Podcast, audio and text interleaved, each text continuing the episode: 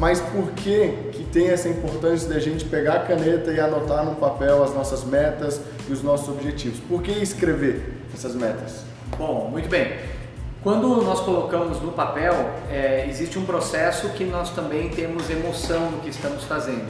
E tudo aquilo que nós colocamos um pouco mais de emoção no processo tende a se concretizar um pouco mais. É assim que a nossa cabeça funciona. Mas também é, acaba sendo um filtro. Toda vez que eu vou colocar algo no papel, é, querendo ou não, eu acabo filtrando as minhas ideias. Não sei se alguém aqui já teve aquela sensação de estudar para uma prova e aí você pega um texto ou um conteúdo enorme e faz o teu resumo a respeito daquilo. Uhum. Então você contém suas ideias, houve um filtro, houve também um momento que você conseguiu equalizar e saber, olha, isso aqui é real, eu consigo fazer, não, isso aqui realmente está aqui na minha expectativa ou simplesmente viajei na maionese. Então quando você coloca no papel, acontece um filtro e o que vai sair é um resumo. O que sai dali é um, é um substrato.